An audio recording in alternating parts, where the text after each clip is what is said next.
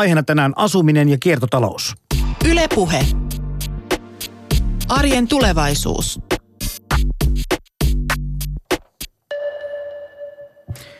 Suomen itsenäisyyden juhlarahasto Sitra pyrkii innostamaan suomalaisia tekemään kestäviä valintoja arjessaan. Edellisen lisäksi Sitra auttaa yrityksiä kehittämään kilpailukykyisiä tuotteita ja palveluita, jotka vastaavat kuluttajien kysyntään ja helpottavat arjen toimintaa. Vieraanamme ovat Sitran Lotta Toivonen ja Nani Pajunen. Pajunen toimii Sitrassa johtavana asiantuntijana kiertotalous avainalueella tehtävänään edistää ratkaisuja, joissa toteutuu – luonnonvarojen kestävä käyttö, materiaalien tehokas kierto ja tuotteiden pitkä elinikä.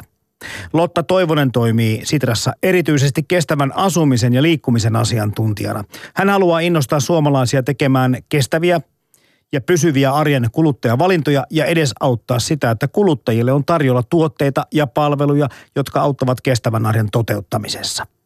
Ohjelmassa tavataan myös Petri Eskelinen. Hän kertoo kehittämästään osto- ja myyntipalvelusta nimeltään Good Tracker.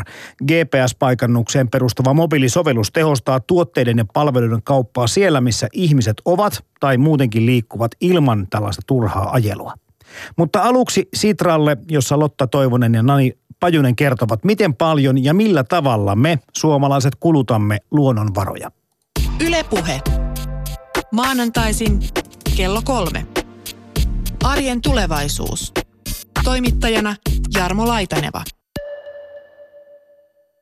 Tosiaan niin suurimmat vaikuttajat ovat se, että miten ihmiset liikkuu, miten asuu, miten syö ja mitä ostaa. Eli voidaan sanoa, että jopa 68 prosenttia kasvihuonepäästöistä niin voidaan jollain tavalla jyvittää, jyvittää tota kotitalouksille ja ne perustuu just näihin asioihin. Eli siinä mielessä niin kotitalouksilla on iso vaikutus justiin tähän ympäristön tilaan. Ja tota, jos vielä mennään tarkempaan, niin tässä kun on ohjelmassa puhutaan asumisesta, niin asumisen osuus on on tota jopa 39 prosenttia tästä kaikesta, eli sillä on hyvin merkittävä rooli ympäristön vaikutusten ehkäisemiseksi. Tämä kaikkihan perustuu siihen ylikuluttamiseen ja maapallon luonnonvaroihin. Ja jo 1970-luvulla on havahduttu siihen, että, että maapallo on rajallinen ja luonnonvaroja on rajallisesti. Mutta sen jälkeenkin maailman talous on perustunut ylikuluttamiseen, tavaroiden tuottamiseen ja valitettavasti se suunta on oikeastaan jatkunut tähän päivään asti. Ja tässä kiertotaloudessa ollaan tekemässä aivan uudenlaista tapaa elää, eli haetaan tämmöistä systeemistä muutosta, talousmallia, jossa materiaali kiertää, tavarat käytetään, niitä käytetään pitkään ja niistä sitten elinkaaren lopussa saadaan materiaali talteen. Ja itse asiassa jo valmistusvaiheessa ja materiaalin kehitysvaiheessa mietitään tätä, että miten tämä materiaali tulee jatkossa kiertämään. Ja tästä tehdään siis kannattavaa liiketoimintaa. Ja tämän pitäisi olla itse asiassa ainoa tapa tehdä liiketoimintaa tästä eteenpäin. Sitten me katsotaan myös asioita täältä toisesta näkökulmasta, eli kuluttaja, eli meillä tämä kiertotalous edustaa sitten tällaista niin kuin ylhäältä alaspäin katsomista, mutta sitten kuluttajan näkökulmasta niin meillä on menossa myös sellainen kaksivuotinen projekti, joka loppuu 2018, ja siinä taas meidän tota, tavoitteena on innostaa suomalaisia kuluttajia siihen, että he tekisivät arjessaan positiivisia ympäristötekoja, eli ihan ilman, että ne aiheuttavat mitään sen isompaa ponnistelua, vaan että ne jopa monesti helpottaa arkea tai lisää hyvinvointia. Eli meillä on justiin selvitetty esimerkiksi sata, reilu sata tekoa siitä, että mitä kaikkea kuluttaja voi tehdä ja sieltä löytyy todella iso osa asumiseen liittyen ja ihan sellaisia, mitkä jo nykytekniikalla ja nykyään olemassa olevilla asioilla voidaan tehdä, kun vaan saadaan ihmiset innostumaan siitä, jakamaan tietoa ja tota, kannustamaan ja ylipäätään kokeilemaan niitä asioita, jonka jälkeen ne monesti huomaavat, että sieltä löytyykin sellaisia asioita, mitkä ei ehkä tähän päivään mennessä ole tullut mieleen. Puhutaan kohta niistä konkreettisemmistakin asioista, mutta sanoit tuossa jo Nani Pajunen, että 70-luvulta asti on tiedetty tämä tilanne, mikä on. En nyt haluaisi niin kuin ihmiskunnan tyhmyydestä mitenkään tämmöistä suurta johtopäätöstä vetää, mutta jollain tavalla, jos ajatellaan, että kohta on niin kuin 50 vuotta siitä havainnosta mennyt ja tässä ollaan, niin eikö vähän lohdutonkin kuva? No me ei missään tapauksessa haluta nähdä tilannetta lohduttomana, vaan täynnä mahdollisuuksia. Ja koska me nyt tiedetään tämä ja tehdään kaikkemme, että kaikki muutkin tietäisivät tämän ja tuodaan näitä ratkaisutapoja, Et, et jos tuossa meidän rinnakkaistiimissä mietitään tätä kuluttajan ja asukkaan näkökulmaa, niin me mietitään aika paljon yhteiskunnan näkökulmaa, yritysten näkökulmaa. Ja me ollaan taas julkaistu tällaisia yrityskeissejä, joista nähdään, että miten voidaan tehdä kiertotaloudesta liiketoimintaa ja kannattavaa liiketoimintaa. Ja meillä itse asiassa tällä viikolla julkaistiin just lisää näitä esimerkkejä, koska meiltä aika paljon myös kysytään niitä. Ja meidän tavoite on Suomen juhlavuoden kunniaksi julkaista sata tällaista liiketoimintamallia. Ja nyt ollaan hyvällä tiellä sinne, sinne sataan, että nyt meillä alkaa vissiin olla jo 60 keissiä. Eli jokainen voi käydä katsomassa Sitran sivulta, kun miettii siihen omaan liiketoimintaan, että mitä voisi muuttaa, niin sieltä saattaisi olla joku hyvä liiketoimintamalli, joka sopisi siihen omaankin toimintaan. Niin mä näkisin, että se on aika tärkeä asia, että sitä mietitään just sekä sieltä ylhäältä että alhaalta käsin, koska mä pelkään kyllä, että maapallon pelastaminen ei ole meillä kaikilla ihmisillä ykkösprioriteetti. Eli pitää olla niitä motivaatioita hyvin monenlaisia, erilaisia erilaisille ihmisille, mutta myöskin monista eri näkökulmista ja lähtökohdista, kun mietitään tätä, mitä järkeä tässä kaikessa on. Kyllä, ja just se, me pyritään niin kuin poimimaan ja vielä enemmän niin kuin löytää niitä motivaatiotekijöitä tässä kestävän arjen osalta, että mitkä on niitä tekijöitä, jotka ihmisiä motivoi, koska on huomattu, että vaikka ihmisistä suurin osa tai lähes kaikki jo tänä päivänä sanoo, että ympäristöasiat on tärkeitä, niin kyllä hyvin pieni osa kuitenkaan tekee niitä päätöksiä sen ympäristön, eh, niin kuin ympäristö edellä. Ja sen takia niihin kaikkiin ympäristötekoihinkin liittyy yleensä joku muu motivaatiotekijä. Se voi olla, että arki on helpompaa tai rahaa säästyy tai terveyttä, se parantaa terveyttä tai muuten hyvinvointia, niin me yritetään just tuoda näitä asioita esille, koska usein ympäristöasioista ja siitä, että jo ihmisten pitäisi tehdä, niin sanotaan, että ihmisen pitää luopua jostakin.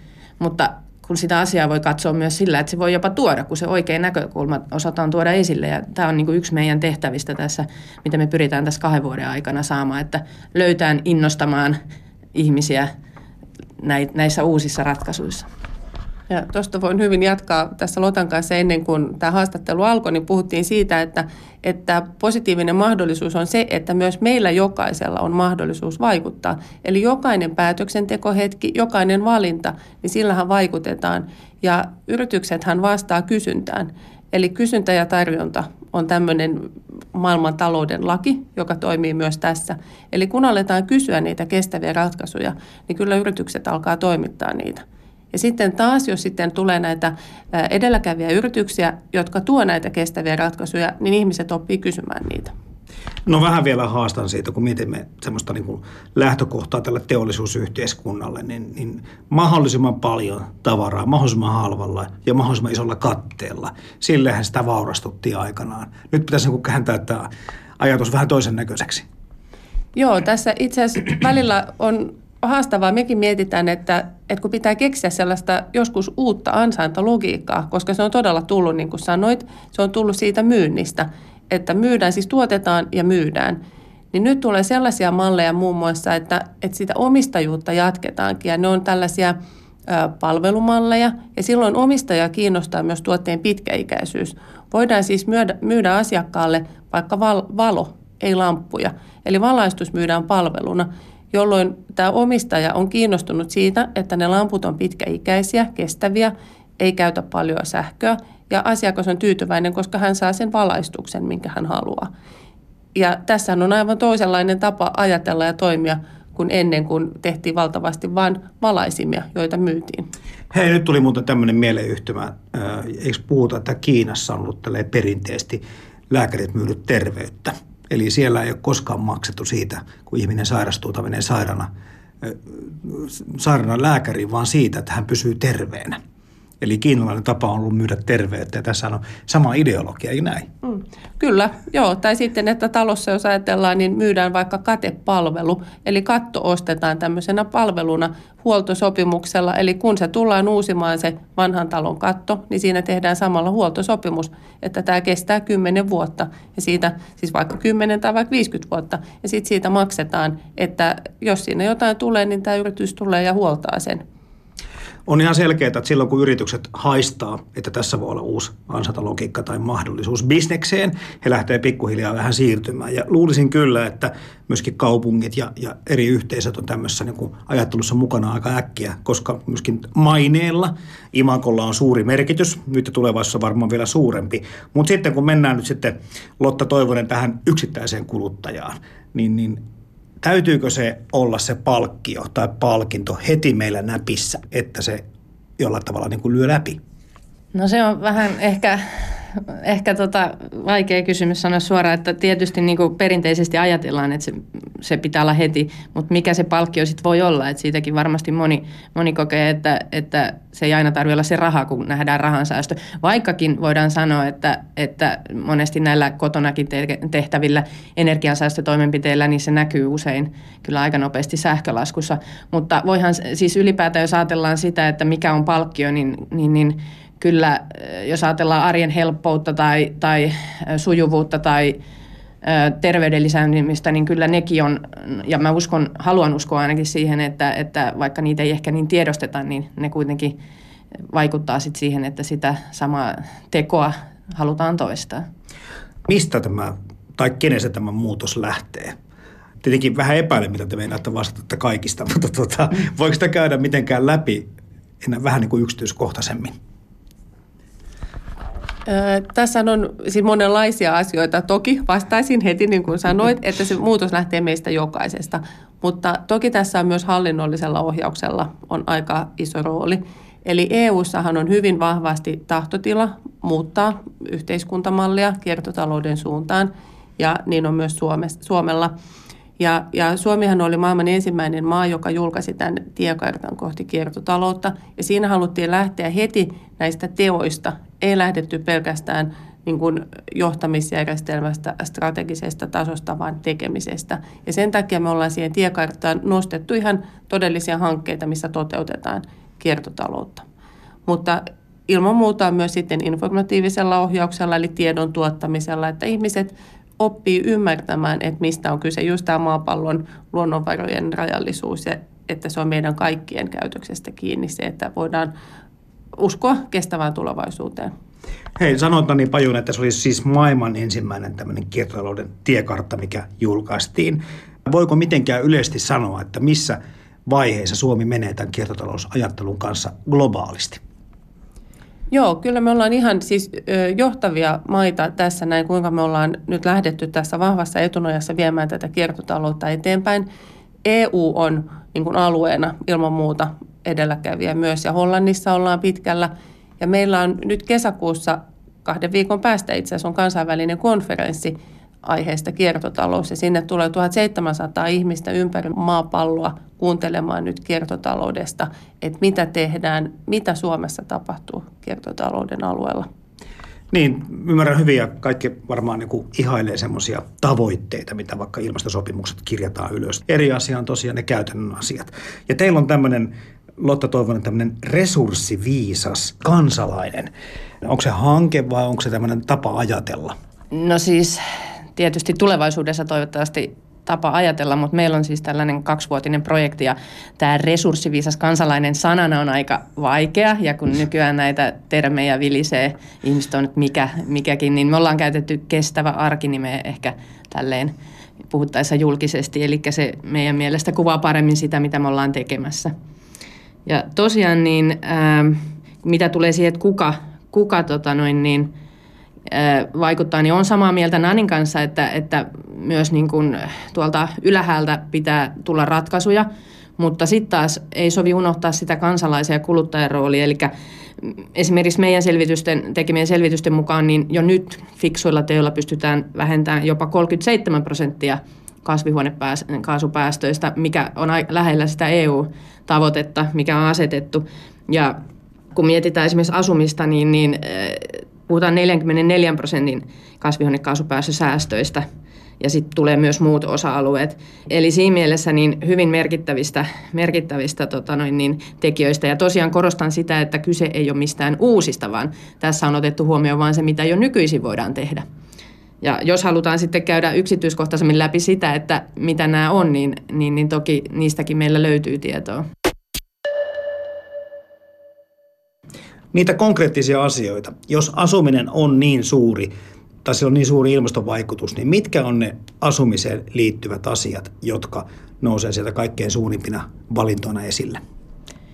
No siinä on useampia asioita, että tietysti aina voidaan miettiä, että ajatellaanko sitä, että mitä voidaan just nyt tehdä tai mitä ehkä siinä vaiheessa, kun hankitaan, hankitaan jotain asuntoa tai, tai jotain laitetta tai sitten mihin ehkä kenties halutaan investoida sitten pidemmällä tähtäimellä, niin ihan sellaisia konkreettisia asioita, mitä nyt tänä päivänä jo voi tehdä, niin on, että kodeissa voidaan laskea sisälämpötilaa. Se on tota, kuitenkin Suomessa yleensä vähän korkeampi kuin ehkä suositellaankaan. Lämpimän veden säästöllä on iso potentiaali. Et moni ei ehkä ajattelekaan sitä, että 20 minuutin suihku on jo vuodessa 600 euroa, kun taas sitten viiden minuutin suihku on jotain 150 euron luokkaa. Että siinäkin niin se hintavaikutus, jos haluaa siihen mennä, niin näkyy. Sitten yksi merkittävä asia on sitten tietysti se, että miten se energia on tuotettu. Eli taloyhtiössä, missä ei välttämättä niin kuin pääse vaikuttaa aurinkopaneeleihin tai lämpöpumppuihin, niin siellä voi tehdä yksinkertaisia ratkaisuja sillä, että hankkii uusiutuvan sähkösopimuksen. Ja sitten tietysti tota, myös, jos mennään sitten asumisessa ruokailuun, niin vaihtamalla vaikka yhden tai kaksi lihaateriaa jo pelkästään viikossa kasvisruokaa, niin sillä tulee isoja säästöjä ja näin edelleen. Että kyllä niitä paljon, paljon on ja tietysti sit vielä jos puhutaan investointipohjaisista, niin kun hankkii uuden kodinkoneen, niin merkittävä vaikutus on sillä, että hankkii just kylmälaitteet ja pesukoneet mahdollisimman energiatehokkaiksi. Ja sitten just jos tulee vielä pientaloissa lämmön, lämmön uusiminen ajankohtaiseksi, niin sit siinä vaiheessa miettii sitten näitä erilaisia aurinkopaneelia ja muita ratkaisuja. Tämä on se yksi ikuisuuskysymys tässä, kun puhutaan sitä energiatehokkuudesta jonkun laitteen tai koneen osalta, että onko järkevämpää käyttää se vanha kone loppuun vai ostaa semmoinen AAA plus-luokan kone, olipa se mikä tahansa auto tai pyykinpesukone tai muuta, koska senkin valmistamiseen on tietysti mennyt luonnonvaroja ja on käytetty kaikenlaista. Tämä on, tämä on vaikea kysymys ja, ja mun mielestä autoalalla tästä on aika paljonkin väännetty. En ole ihan nyt lopullista totuutta kyllä siitä saanut, mutta, mutta painitteko te tällaisen problematiikan kanssa, että, että olisiko se viisaampaa, että kaikki teknologia päivitettäisiin mahdollisimman äkkiä nykyaikaiseksi vai se, että, että käytellään nyt niitä vanhoja niin kauan, kun niistä jotakin irti saadaan? No me ihan nyt päivittäin ei pohdita tätä, mutta tiedän, että, että tästä on siis paljon laskelmia ja vertailuja. Että kyllä me lähdetään siitä, että tuotteet olisi pitkäikäisiä, huolettavia ja korjattavia, mikä pitää myös sisällään, että pitäisi olla niitä kädentaidon ammattilaisia, jotka osaa tehdä sen. Ja tässä on itse asiassa yksi huolestuttava ö, tilanne nyt nähtävissä tässä, kun koulutusta kehitetään Eli vähennetään näitä koulutuspaikkoja täällä kädentaidon ammateissa ja tämä on meillä yhtenä huolena. Ja me koitetaan tukea koulutussektoria. Me ollaan itse asiassa avattu rahoitushaku siihen, että, että koulut ja oppilaitokset vois hakea meiltä vähän opetuksen kehittämiseen rahaa, että me saataisiin myös tulevaisuudessa ammattilaisia. Ja näitä on siis yliopisto, ammattikorkeakoulu ja ammatilliselle tasolle mahdollisuus hakea näitä kehitysrahoja. Niin ja sitten myöskin törmätään siihen asiaan, että jos tuotteet on ikään kuin parempia, pitkäikäisempiä, se tarkoittaa, että ne on varmasti myöskin paremmin tehtyjä ja niissä käytetään parempia materiaaleja, sellaisia, jotka pystyy tulevaisuudessa kierrättämäänkin, niin kaikkien kamojen myöskin tulevaisuudessa hankintahinta kasvaa. Joo, ja itse asiassa tässä, tässä tullaan myös siihen, siihen hyvin keskeiseen haasteeseen tässä, että – että itse asiassa kun maailma monimutkaistuu, niin se monimutkaistuu myös materiaalien osalta ja tuotteiden osalta. Eli materiaalikehitysvaiheessa pitäisi miettiä tätä kiertotaloutta ja miettiä, että miten elinkaaren lopussa saadaan se materiaali talteen sieltä. Ja sama sitten tuotesuunnittelussa. Sen lisäksi, että tuotteista suunnitellaan pitkäikäisiä, huolettavia, korjattavia, pitäisi miettiä, että miten niitä komponentteja voidaan siinä vaihtaa. Ja kun viittasit tähän autoteollisuuteen, niin tässä itse asiassa tulee joskus myös sellaisia asioita vastaan, että autojahan on kevennetty sen takia, että niissä polttoaineen kulutus vähenee. Mutta kun niitä kevennetään, niissä käytetään monimutkaisempia materiaaleja. Eli tämmöiset hybridi- ja komposiittimateriaalit on hyvin, äh, siis paljon käytössä nykypäivän yhteiskunnassa hyvin monenlaisissa tuotteissa. Itse asiassa ihan yllättävissäkin tuotteissa käytetään tämmöisiä hyvinkin, äh, no monenlaisia sekoitemateriaaleja ja ne on itse asiassa todella haastavia. Sitten siellä on loppupäässä, jos ei niitä ole mietitty silloin alussa, miten ne saadaan talteen sitten. Mutta ennen kaikkea pitkäikäisiä tuotteita ja sitten itse asiassa tähän lotan, lotan näihin käytännön keisseihin ottaisin sitten vielä tämän, että kannattaisi kuluttajana miettiä, tai itse asiassa yrityksetkin voi miettiä, että kannattaako omistaa itse kaiken vai kannattaako omistaa yhdessä. Voidaanko jakaa. Taloyhtiössähän voi hyvin olla tällaisia tiloja, missä voisi olla yhteisiä työkaluja, mistä kukin asukas voi tulla lainaamaan niitä. No puhutaan muutama sana jakamistaloudestakin. Se kuuluu tähän kiertotalousajatteluun jollakin tavalla. Onko, se, niin kuin se, onko kiertotalous sitten semmoinen niin yläkäsite, minkä alla tämä jakamistalouskin sitten jollain tavalla esiintyy. Mutta meille on ollut myöskin perinteisesti tässä, tai muodostunut tässä, kun hyvinvointiyhteiskuntaa synnytetty viimeisen sadan vuoden aikana, niin on ollut aika perinteistä myöskin, että omistaa kaikki nämä asiat. Tämäkin vaatii taas sitten sitä yksilötasolta aikamoista ajatuksen muutosta. Mahtaako mennä läpi ihan noin niin kuin ideologisten noin heittämällä? No kyllä mä, mä uskon siihen, että jakamistalous ja kaikki lainaaminen, vuokraaminen niin kuin lisääntyy. Että meillä tulee kuitenkin sovelluksia, jotka helpottaa sitä, että sä löydät ne läheltä tai, tai sitten kehitetään muuten niin kuin näitä, sanotaan, että kun ei mietitä enää sitä, että tehdään tuote, vaan mietitään sitä palvelua, niin sitä kautta, sitä kautta niin kuin päästään tähän. Ja ylipäätään niin kuin omistamiseen, niin mä uskon, uskon jossain aiemmassa jaksossa tässä ohjelmassa on ollutkin mun mielestä hyvin sanottu, että tavallaan se, että, että tota omistamisen ja esimerkiksi jos puhutaan asumista, niin omistamisen ja vuokra-asumisen väliin tulee var- enemmän näitä vaihtoehtoja, että mä uskon siihen. Ja sama koskee niin kuin myös varmasti näitä tavaroita ja palveluita, että ei pelkästään asumista.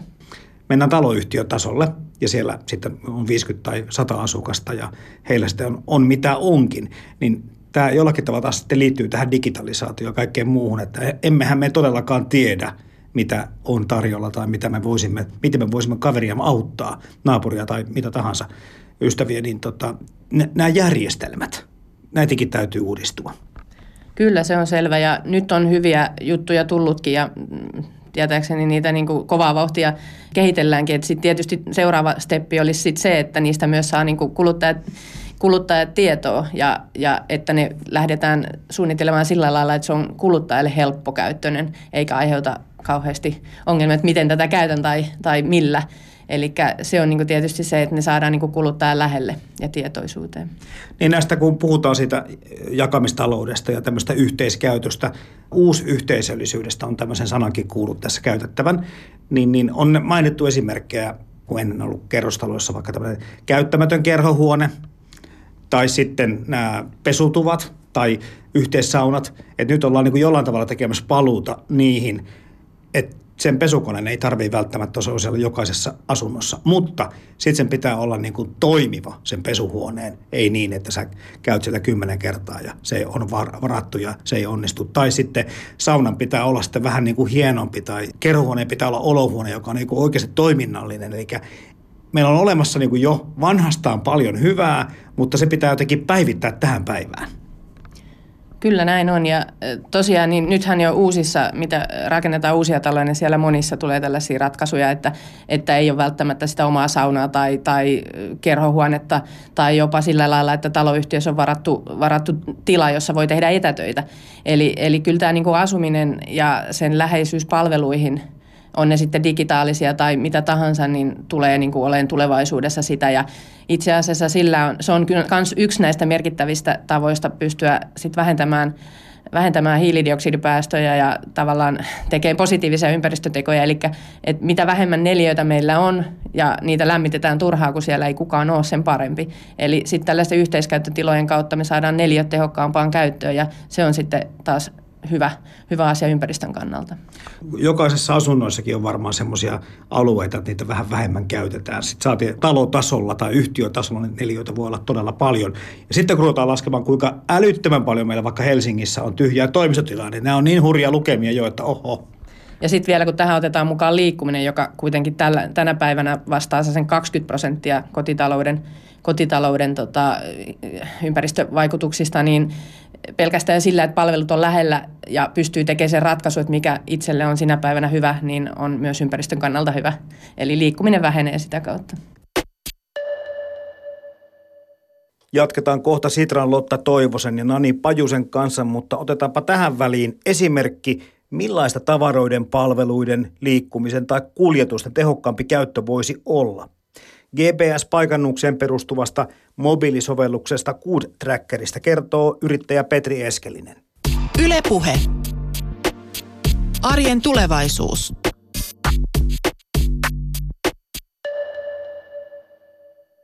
Pienyrittäjyyttä tässä Suomessa myöskin pitäisi pyrkiä tukemaan. Ja sillä tavalla vielä, että kun nämä termit kiertotalous, jakamistalous on mukana.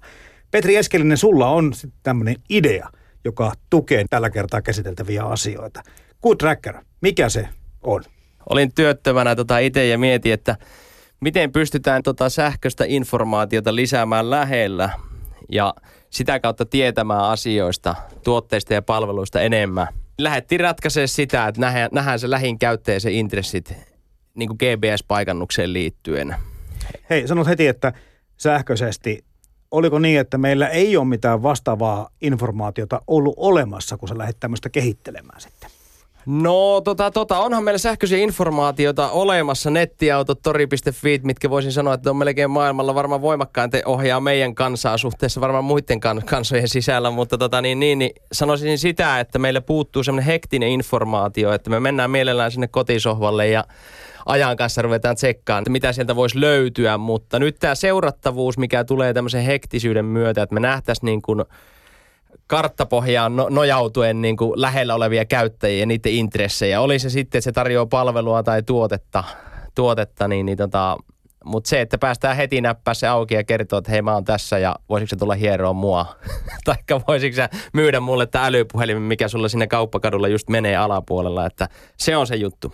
Niin, eli nyt sä tässä tavoittelet sillä tavalla, että kaikki kuluttajat tai asiakkaat tai ihmiset vois liittyä tähän palveluun, koska A, siellä voidaan myydä tai ostaa tuotteita ja tavaroita, B, siellä liikkuu myöskin samalla tavalla ihmiset, työsuoritteet eli palvelut. Kyllä, eli tämä on niinku sillä lailla, että me, on, me ei ole haluttu lähteä rakentamaan tätä niinku mitään yksittäistä niinku ryhmää. Oli se kirpputori tai oli se sitten joku, vaan sinne pitää, niinku, se pitää olla kaikki siinä samassa järjestelmässä. Sen takia se on ollut tosi haastavaa niin se käyttöjärjestelmän luonti, että millä tavalla se niin on käyttäjälle helppo tapa nähdä se. Ja sitten mulla yksi taiteilija sanoi, kun mä soitin sille kerran, niin sanoi, että ei nyt Pete, hänellä on niin kirkkaana tämä sun idea, mitä sä haet tästä aktiivitilasta siitä tilasta, että me nähtäisiin, kun aktiiviset ihmiset interaktiivisena kartan päällä liikkuu, niin se sitten sanoo, että hänellä on niin kirkkana, että hän kertoo sen mulle. Ja sitten mä rupesin niinku kirjoittaa sitä ja sitten tota, mä sanoin, että hetkinen, tästä se alkaa pikkuhiljaa syntyykin.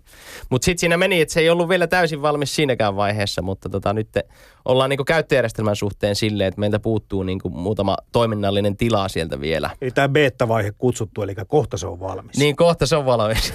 kyllä, kyllä, toivottavasti. Ja sitten se, että tietenkin meillä on haasteena, että me saadaan tämä kulttuuri jo ihan vieras, tämä hektinen kaupankäyntikultturi täällä Suomessa – et joku on sanonut, että jos olisit Intiaan tämän niin kuin vienyt tämän idean, niin todennäköisesti siellä se olisi voinut niiden mopojen tota, tarakoilla lähteä tavarat liikkuu ja nähdä, että käyttäjät näkisivät toisia siellä ja se on luontevampaa sinne kulttuuriin tämä hektinen informaatio sitä läheltä. Mutta kyllä mä uskon, että suomalaistakin kiinnostaa, kun se ikkunalta katsoo alaspäin ja se pystyy niin suurin piirtein kohdentamaan melkein, että tuossa menee kaveri, kella on älypuhelin ja se voisi olla mulle nimenomaan tarpeellinen. Mm. Ja sitten kutsua se siihen kaup- kaupankäyntiin tekoon.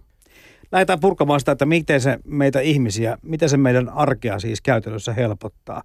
Ajatellaan nyt tämmöistä tavallista Matti Meikäläistä, joka sitten vaikka asuu jonkinlaisessa 50 asunnon taloyhtiössä, kerrostalossa, kenties suuressa kaupungissa, ihan sama mikä kaupunki on kyseessä. Hänellä on rannekello siinä myynnissä, mutta sitten hän haluaisi ostaa peltisen kitaran. Ja, ja, tota, ja nyt sitten miettii, että hetkinen, että selaisinko minä kaikki huutokauppailmoitukset netistä läpi, kuka myy peltistä kitaraa ja sitten taas kuka haluaisi ostaa rannekellon, että laitanko mä nyt tämän myyntiin nettiin tämmöiseen perinteisempään huutokauppaan vai käytänkö tämmöistä tuusen tyyppistä palvelua. Niin miten se Petri Eskelinen siis helpottaa auttaa, nopeuttaa? No joo, tässä on tosiaan sitten se, tosiaan, että jos se naapuri haluaa antaa sen tarkan sijain, niin, niin, niin sehän on niin kuin lottovoitto sille toiselle naapurille, kuka voisi tarvita. Jos sillä sattuu olemaan, tullaan näihin suodatus toimintoihin, mitä niin kuin pienemmäksi ja massatavarammaksi niin kuin enemmän niin kuin tavallaan menee, niin, niin suoritustoiminnot korostuu siellä. Eli tota, niin, niin tämä agenttitoiminto päälle tietenkin sillä lailla, että se navigoi niin kuin lähiympäristöä, hakee sitä lähiympäristöä. Joku antaa se aktiivisen niin kuin dataa ulos sieltä, että tota, niin, niin hei, mulla on nyt tässä se rannekello. Niin, niin se voisi ilmoittaa tätä. Ja Jukka itse asiassa Roihusoftista on kehittänyt tämmöisen ilmoitussovelluksen, sääilmoitussovelluksen, kun Weatherfriendi on hänen niin kuin toinen koodi juttu, mikä hän on tehnyt. Ja tota, niin, niin, niin, tämä ilmoittaminen ei ole mikään ongelma koodilla, että sulla on joku agentti siellä, hakuagentti päällä ja naapuri antaakin itsestään sen, sen tärkeän tiedon, että hei, olen tässä ja mulla on tämä sulle sopiva niin kuin kello. Ja silloin siitä lähtisi ilmoitus heti sille toiselle käyttäjälle siihen viereen. Etäisyys kyllä, on tässä juuri. aika tärkeä juttu. Eli tässä jää turha matkustaminen kyllä, pois kyllä, ja kaikki tämmöinen turha vekslaaminen Kyllä, pois. juuri näin. Ja sitten mun sisko, hyvä esimerkki, hän on opiskellut pianosoittoa sitten Italiaa myöten useamman vuoden. Ja nyt hän on tullut Suomeen, hän on musiikinopettaja, täällä hän pitää täällä niin tämmöisiä pianotunteja ja hän käy sitten pitää jotain konsertteja ja muita. Hänen tapauksessa esimerkiksi, jos ajattelet, että hän tulee niin kuin sieltä, missä hän on kouluopettajana pienempi paikkakunta, se tulee Tampereelle pitää konsertteja. Se ajatteleekin, että mulla voisi olla lauantai-iltana mahdollisuus jollekin antaa pianotunti opetus, niin se voisi aktivoida itsensä – sinä palvelunaan siihen, siihen ja siinä voisi olla siinä samassa kerrostalossa, missä hän kaverin yöpyy, niin joku pieni, pieni tota, niin lapsi, kuka voisi tarvita opetusta. No kitara voisi olla tässä tapauksessa parempi esimerkki, että se kulkee muke, mukana Kyllä. mieluummin kuin piano, mutta, mm. mutta Jos näin. ei sitten mennä taas sitten toisinpäin, että, että joka sitten, jos sulla on se piano sillä kotona, niin sitten taas lähipiirissä joku laittaa sitten palveluun aktiviteillan päälle, että halutaan pianotunteja, niin sitten Just. vaan kipasta toiseen portaaseen. Kyllä. Että nämä on aika hommia. No miten sitten tämä palkanmaksu? Joo, eli niin kuin nyt toistaiseksi, kun me ei ole lähdetty tätä niin kuin rahapuolta niin kuin sillä lailla ratkaisemaan, että kuka, kuka tämä hoitaa, mikä luottokunta, mikä, mikä, tämä, mikä se palvelu vielä siellä on.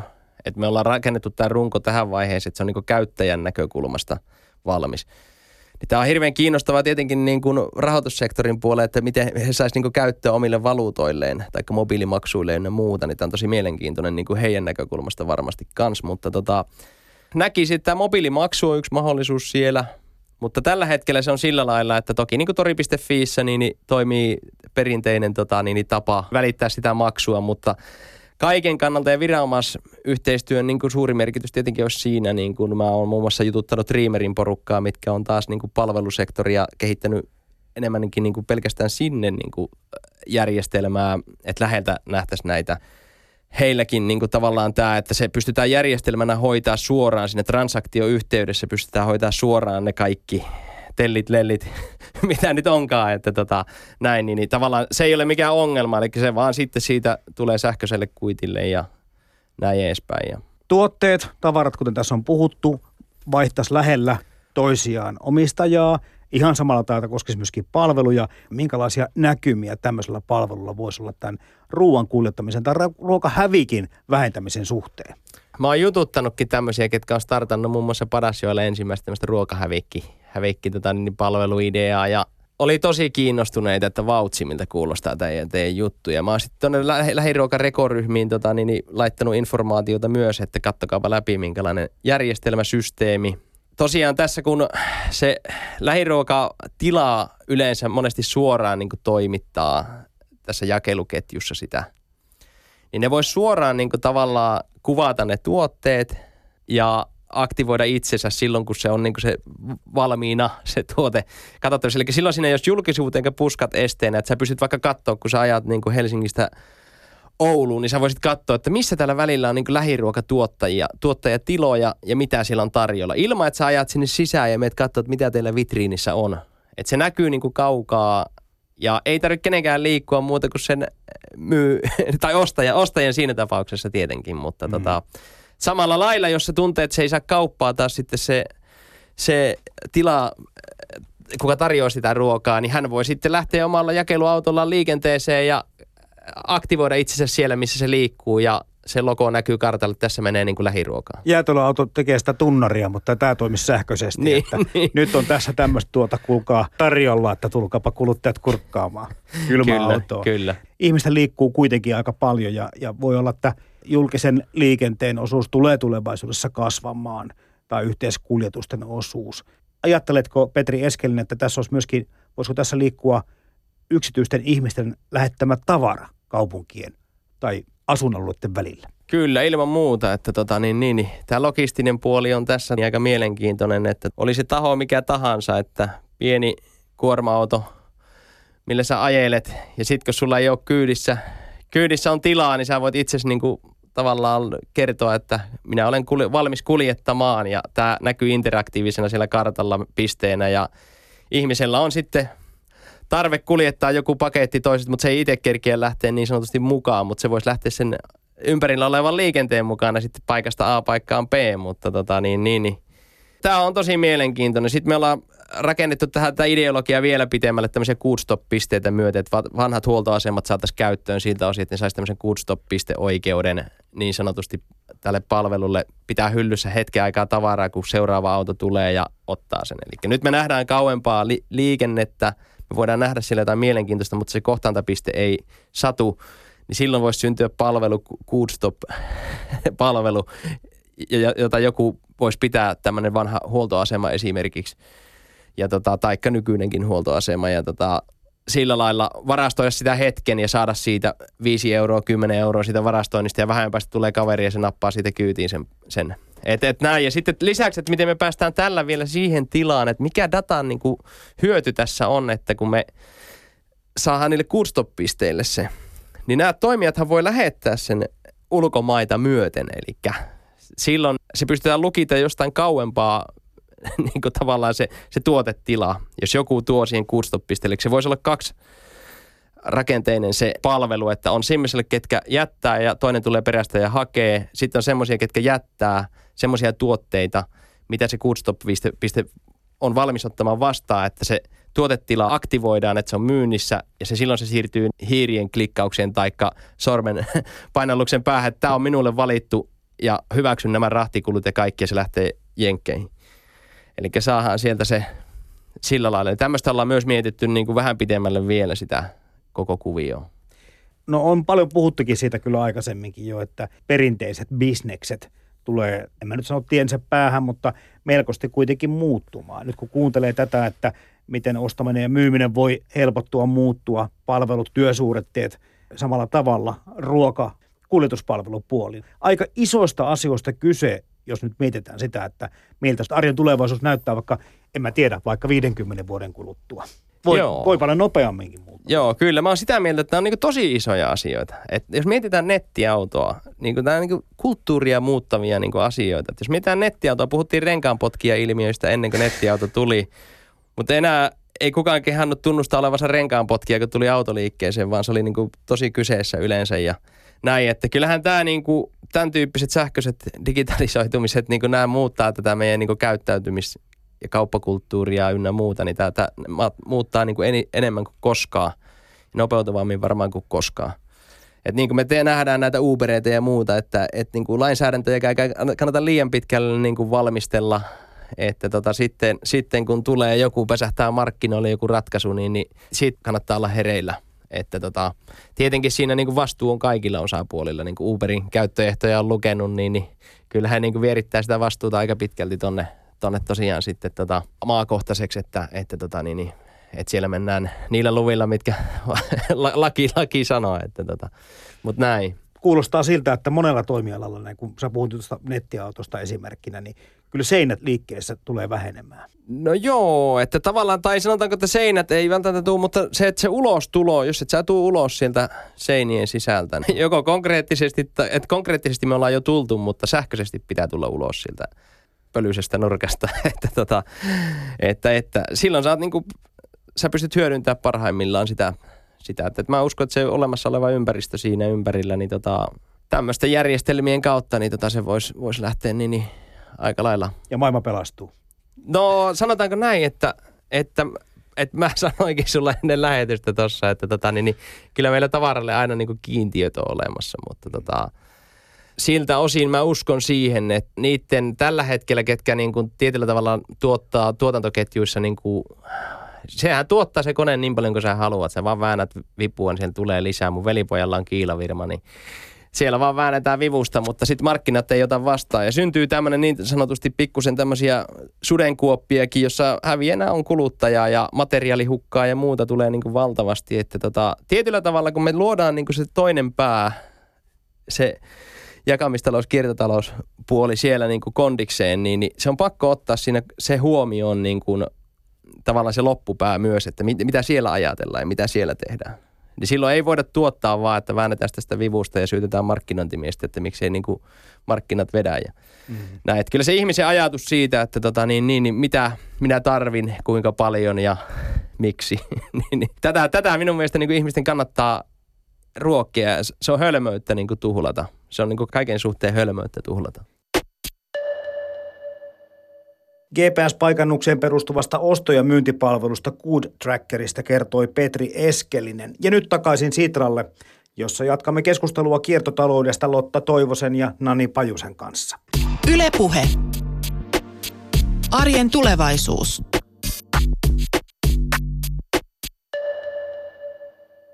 Nyt kun mietitään, että asummekin aika tällä tavalla sata vuotta vanhoissa keksinnöissä, jos puhutaan taloista, mikä ei ole hirveän paljon muuttunut tässä vuosikymmenten aikana. Voisi sanoa ehkä yrityselämästä vähän samalla tavalla. Meillä on nämä toimintamallit tämmöisiä kovin perinteisiä. Nyt tämä digitalisaatio varmaan muuttaa paljon asioita, mutta pomppaako nämä vanhat yritykset automaattisesti tähän kiertotalouselämään tuosta napsauttamalla vaan noin vai tarvitaanko me nimenomaan tämmöisiä good trackerin tyyppisiä uusia toimijoita tälle, tänne yrityskenttään, että ne lähtökohtaisesti ajattelevat tätä jo bisnestä ihan eri tavalla. Joo, tämä on hauska, kun tähän kiertotalouskenttään tosiaan syntyy koko aika näitä uusia yrityksiä, jotka ajattelee sen kiertotalousliiketoiminnan heti kättelyssä. Se lähtee sillä liikkeelle, kuten just tämä, tämä esimerkkitapaus. Mutta sen lisäksi meidän pitää saada olemassa olevat yritykset ja just, just nämä mainitsemasi perinteiset yritykset myös muuttamaan toimintatapojaan. Mutta toisaalta sitten nämä uudet yritykset, niin heillähän saattaakin olla just sellaisia ansaintalogiikkamalleja, jotka toimii myös siellä vanhassa yritystoiminnassa, jolloin voidaankin saada niin kuin tätä hyötyä myös näistä uusista alkavista. Mennään vielä tänne vielä taaksepäin sitä asumista. Puhutaan muutama sana myöskin rakentamisesta. Eli kyllä se taitaa olla yksi kuitenkin kotimaisten luonnonvarojen suurimmista käyttäjistä tämä rakennusteollisuus, Nani Pajunen. Öö, joo, ja tässähän on siis sekä olemassa oleva rakennuskanta, niin siellähän on valtavasti materiaaleja kiinni kymmeniä, jopa satoja vuosia ja ilman muuta kaikki nämä uudet rakennuskohteet, niin niissähän, erityisesti uusissa, niin niissähän kannattaa lähteä ilman muuta tästä näin, mistä ollaan vähän puhuttukin, tästä toiminnallisuudesta. Ja pitäisi lähteä, uskaltaa lähteä katsomaan riittävän kauas, vaikka 2050 eteenpäin, ja miettiä, että mikä on se ideaali tapa asua ja elää. Koska nyt itse asiassa edelleen tämä maailma toimii vähän tämmöisen lineaarisen ajattelun kautta, ja se tähtää fyysiseen rakentamiseen. Se ei tähtää elämiseen, se ei tähtää toiminnallisuuteen, vaan on siis kaavoitus, on suunnittelu, on se rakennus ja sitten se myydään jollekin. Ei lähdetä siitä, että luodaan tämmöinen vaikka yhteisöllinen tapa elää, asua, olla töissä ja mietitään sinne koko se toiminnallisuus ja sitten palataan tähän hetkeen mietitään, että mihin, miten tähän uuteen malliin päästään. Koska nyt jos me mietitään vain tässä hetkessä, niin se muutos on vaikea tehdä, koska me jokainen ollaan kiinni näissä meidän omissa rooleissa ja, ja on ehkä vaikeakin nähdä tästä ulos. Niin sen takia me ollaan työpajoissa käytetty sellaista mallia, että lähdetään niin kauas, että kukaan ei enää pysty niin kuin tässä tilanteessa vaikuttamaan siihen. Ja mietitään, että mikä on se ideaali tapa tehdä jolloin me päästään myös sitten siihen, että, että miten me suunnitellaan ne kohteet, mitä materiaaleja me käytetään siinä, mitä, mitä teknologisia ratkaisuja, mitä toiminnallisia ratkaisuja saadaan sinne.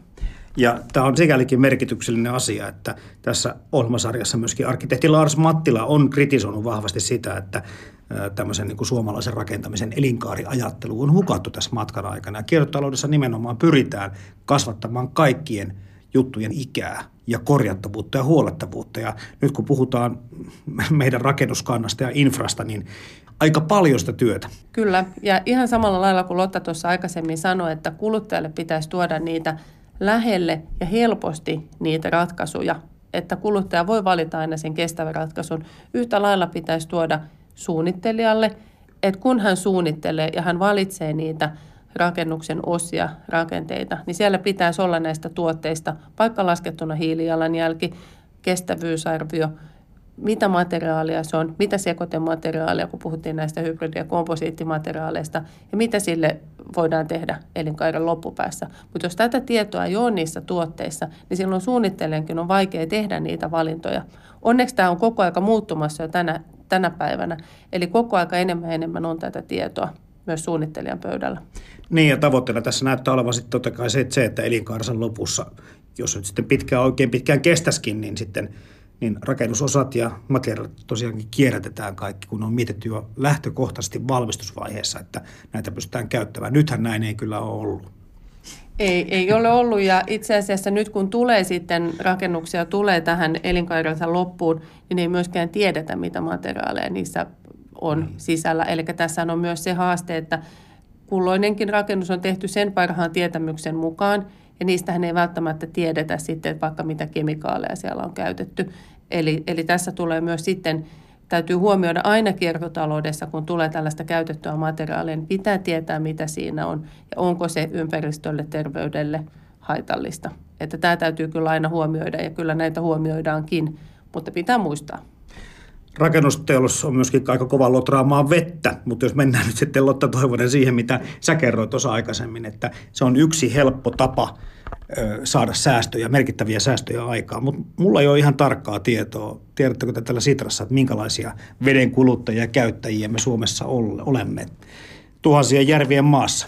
No suunnilleen tota, kotitalous keskimäärin Suomessa käyttää sellaisen 150 litraa, litraa vettä ja siitä peseytyminen on noin 40 prossaa ja sitten WC 26, sitten keittiö menee sellainen viidennes ja loput sitten pyykkäämiseen. Eli tällaisen, tällaisen tiedon ainakin on löytänyt ja tota, kuitenkin pitää tässä huomata se, että suomalaisen äh, kun puhutaan näistä jalanjäljistä, mutta vesijalanjäljistä tai veden kulutuksesta iso osa tulee sit myös tuolta, kun valmistetaan tuotteita tuolla esimerkiksi Kiinassa tai ulkomailla, niin, niin pitää myös huomata se, että sit se nostaa tuplaa sen veden määrän, mitä sitten taas täällä kotona Suomessa me käytämme. Ja yksi kova kritiikki aina aikaa, jolloin ryöpsähtää tuo keskustelukäynti on siitä, että me juomavedellä huuhtelemme vessatkin. No se on, se on yksi, yksi tietysti asia, mitä, mitä on paljon mietitty jo pitkäänkin, mutta että vielä, vielä sellaista niin sanottua harmaan veden käyttöä ei ole, ei ole tota sen laajemmin otettu. Että. Ja mun mielestä tämä vesi on itse asiassa myös teollisuuden näkökulmasta, tämä on aika iso asia – ja, ja koko, jälleen kun puhutaan koko maapallon mittakaavasta, niin ensimmäisenä loppunut luonnonvarahan on vesi, koska maapallon keskiosahan on jo kuivumassa ja siellä on useita paikkoja, missä ei ole puhdasta vettä.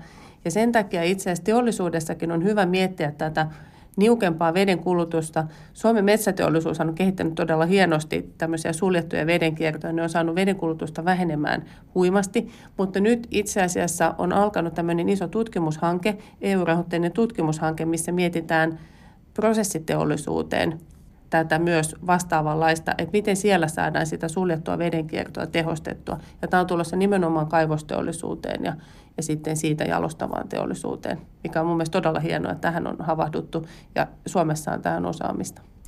Minkäs verran tässä tämä ilmaston lämpeneminen tässä kaikessa on niin kuin mukana näissä keskusteluissa ja ratkaisuissa?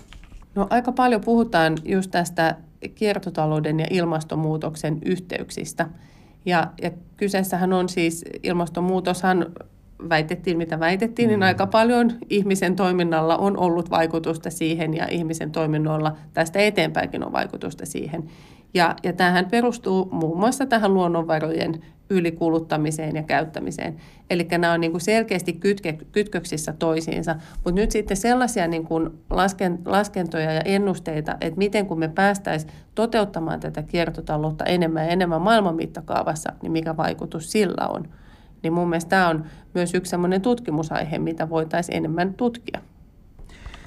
Kun puhutaan tästä energiasta, tai on puhuttu tässäkin ohjelmassa tästä energian kulutuksesta ja sen vähentämisestä. Me kipuillaan koko ajan tämän, no totta kai se on myöskin tämmöinen kannattavuuskysymys, jonkin verran myöskin ehkä saatavuuskysymys, kun miettii tätä meidän pohjoista tai geopoliittista asemamme tässä tällä maapallolla, mutta, mutta jollain tavalla on myöskin erikoista se, että ollaan kuitenkin aika kiinni noissa vanhoissa energiantuotantomuodoissa.